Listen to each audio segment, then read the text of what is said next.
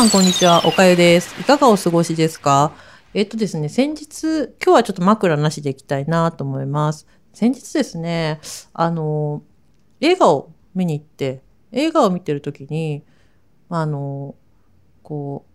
見てね、ふーって終わった後に、この感覚なんだって思ったんですね。で、今も久しぶりに感じたんですよ。このなんていうか、まあ映画見ていい気分になるのは普通だと思うんですけど、この感覚なんだって思った時に、あ、これは映画の中になんかこう、パワーポイントとかで仕事で説明資料作るじゃないですか。そういう時に、こう、時々起きる、なんかものすごい、こう、ストンって落ちた感と近いんだって思ったんですね。感覚が。で、これは一体何だって思って家に帰って考えたんですよ。で、スカッとするっていうのは、まあ、あとね、何見たかって言ってないよね。何見たかって言いますと、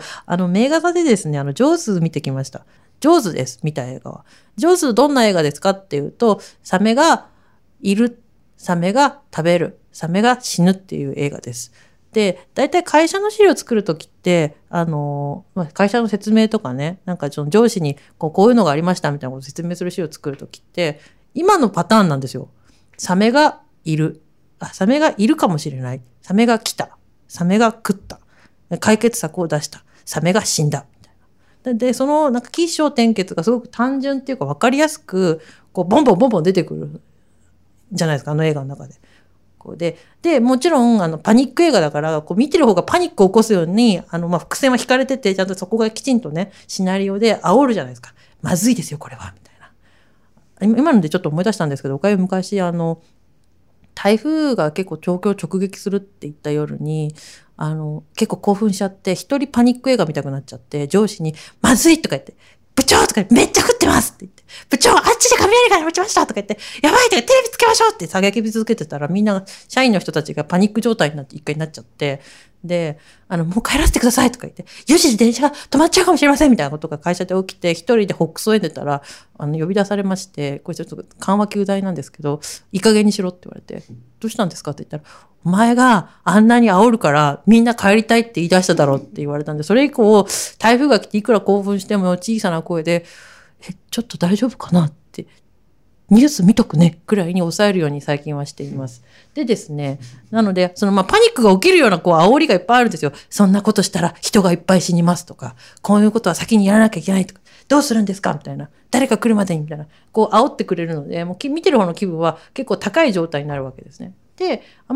事件が起きました。解決策、施しました。だから、映画で行くと、海上警備隊みたいなのが、なんか海の輪にブワーって見て、それをそこの中でわちゃわちゃっと泳いでるけど、結局サメが出て、わーみたいなシーンがあって、解決策を出しました。やっぱりダメでした。で、根本的な解決をしなきゃいけないっていうのがなりました。で、戦いに行きましたっていうのが、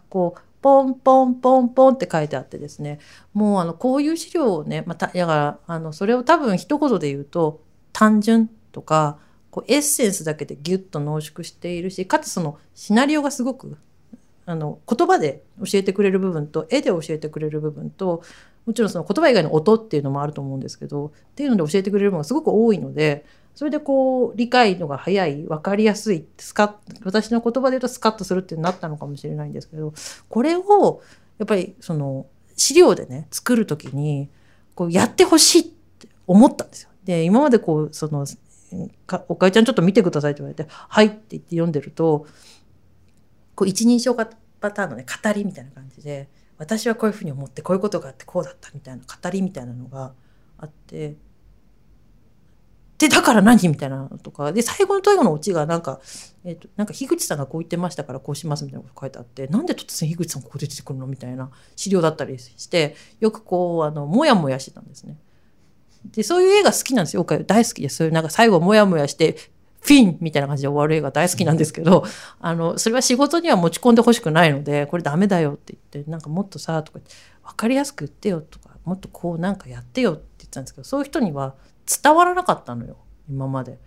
私の意見、分かっていただけないんですかみたいなこと言って、いや、分かる分かんないじゃなくてさ、って言ってたんですけど、ジョーズを見たときに、あーって言って、そういう人たちがね、走馬灯のようにね、ジョーズに食われていく感じでバーって見えてって、あー、ジョーズみたいに分かりやすく作ってくれたり、っていうか、ジョーズっていうかパニック映画ぐらい、こう何でも単純化された状態、単純化されるのがいいわけじゃないんですけど、資料にまとめる時ってさ、よく昔言われたんですけど、全く関係ない人になんで給茶機導入が必要なのかって説明しなきゃいけないのに、その給茶機必要としてない人はもうどうでもいい情報いらないだろうってよく言われてて、もう少しその単純な部分とこうまとめろみたいなことよく言われてたのを、それをジョーズを見ながら思ったんですね。ジョーズと給茶機って全然違うんですけど、あとはよくあるのは資料のこうグラフだけがすごくねよくできてて、バーってグラフだけが流れてきて、なんとかで次の図を見てください、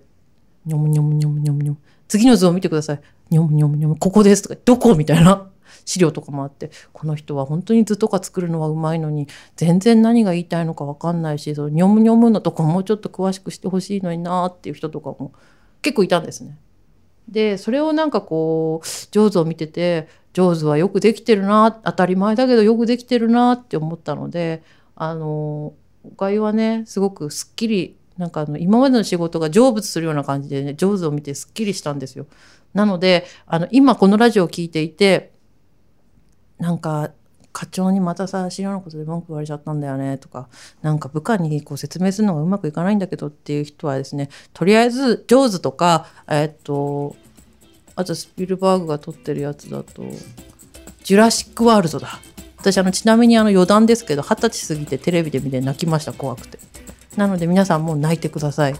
ということでですね、今日は上手の話、上手と、資料作成の話をしました。では今日はこの辺で失礼したいと思います。それでは皆さんごきげんよう。さようなら。